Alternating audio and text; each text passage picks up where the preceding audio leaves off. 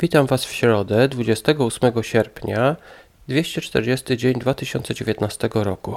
Do końca roku pozostało już tylko 125 dni. Ja witam Was w biblijnym podcaście i zapraszam do wysłuchania kilku ciekawych myśli, które znalazłem w materiale do przeczytania na dzisiaj. Sędziów, rozdział 19.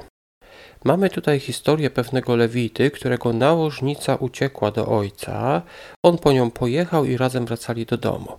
Mogli przenocować w Jebus i tak sugerował sługa, który też z nimi podróżował. Jebus to Jerozolima. W tamtych czasach mieszkali tam Jebusyci, więc to się nazywało jeszcze wtedy Jebus. Ale ten człowiek nie chciał właśnie pójść do Jebus, czyli do miasta, w którym mieszkali Jebusyci. On wolał pójść aż do Gibei, do miasta Beniaminitów. Zobaczmy sędziów 19 rozdział, werset 12. Lecz jego pan dał mu taką odpowiedź. Nie skręcajmy do miasta cudzoziemców, nie, pod, nie pochodzących z rodu Izraela, ale idźmy aż do Gibea. Niestety w Gibei ludzie chcieli zgwałcić tego mężczyznę.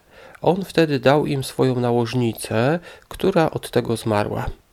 Ten mężczyzna porościnał ją na dwanaście części, tą swoją nałożnicę i rozesłał po całym Izraelu.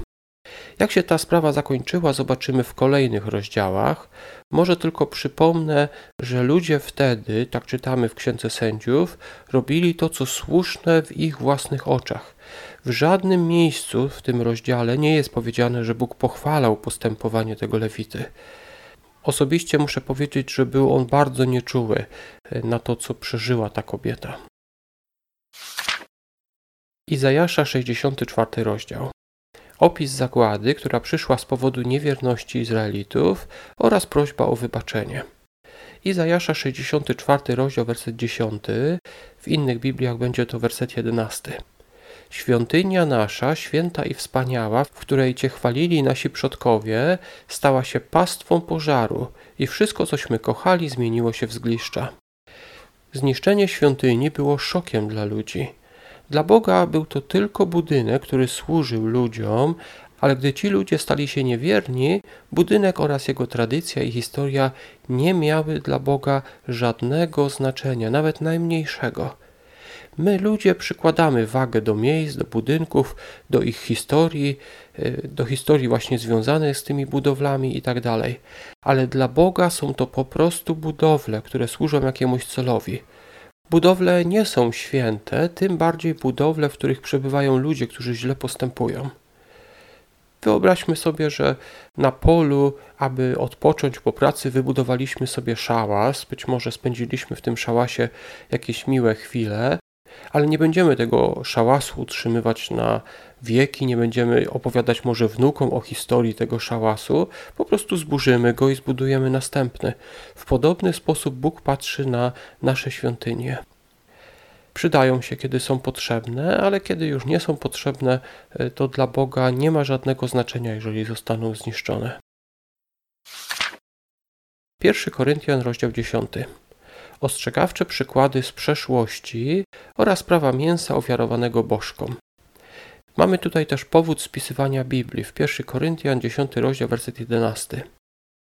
A wszystko to przydarzyło się im jako zapowiedź rzeczy przyszłych, spisane zaś zostało ku pouczeniu nas, których dosięga kres czasów. W Biblii mamy napisaną, zapisaną historię ludzi z przeszłości. Ta historia została zapisana dla nas ku naszemu pouczeniu. Te rzeczy, które tamtym ludziom się przydarzyły, zarówno te dobre, jak i złe, mogą się przydać nam, kiedy my będziemy podejmować podobne decyzje. Paweł też tutaj w tym rozdziale mówi o wolności, że chrześcijanom wolno wszystko, ale on nie mówi tutaj o wolności takiej absolutnej. Zobaczmy 1 Koryntian 10 rozdział 23 werset. Wszystko wolno, ale nie wszystko przynosi korzyść. Wszystko wolno, ale nie wszystko buduje. Kiedy Paweł mówi, że wszystko wolno, chodzi raczej mu o rzeczy, które nie zostały zabronione, czyli jakaś rzecz Biblia nie mówi, że tego nie wolno, ale czasami chrześcijanin może tego nie zrobić, bo to być może nie buduje kogoś innego, może go zgorszyć kogoś. Księga Przysłów, 25 rozdział, wersety 23 do 25. Te trzy wersety poruszają różne kwestie tego, w jaki sposób mówimy i co mówimy. Zobaczmy może Księgę Przysłów, 25 rozdział, werset 24. Lepsze mieszkanie w kącie dachu niż żona swarliwa i dom obszerny. Kłótliwy współmałżonek, bo to niekoniecznie musi być swarliwa żona, to może być na przykład kłótliwy mąż, taki współmałżonek może uprzykrzyć życie nawet w wielkim i wspaniałym domu. Ten werset to chyba przestroga dla tych, którzy chcieliby się bogato ożenić. Ślub z bogatą kobietą albo bogatym mężem może zapewnić dostatek, ale jak ten werset wskazuje, ważniejsze jest to, jakim człowiekiem jest ta kobieta albo ten mężczyzna. Bo lepsze jest mieszkanie w kącie na dachu niż żona swarliwa i dom obszerny.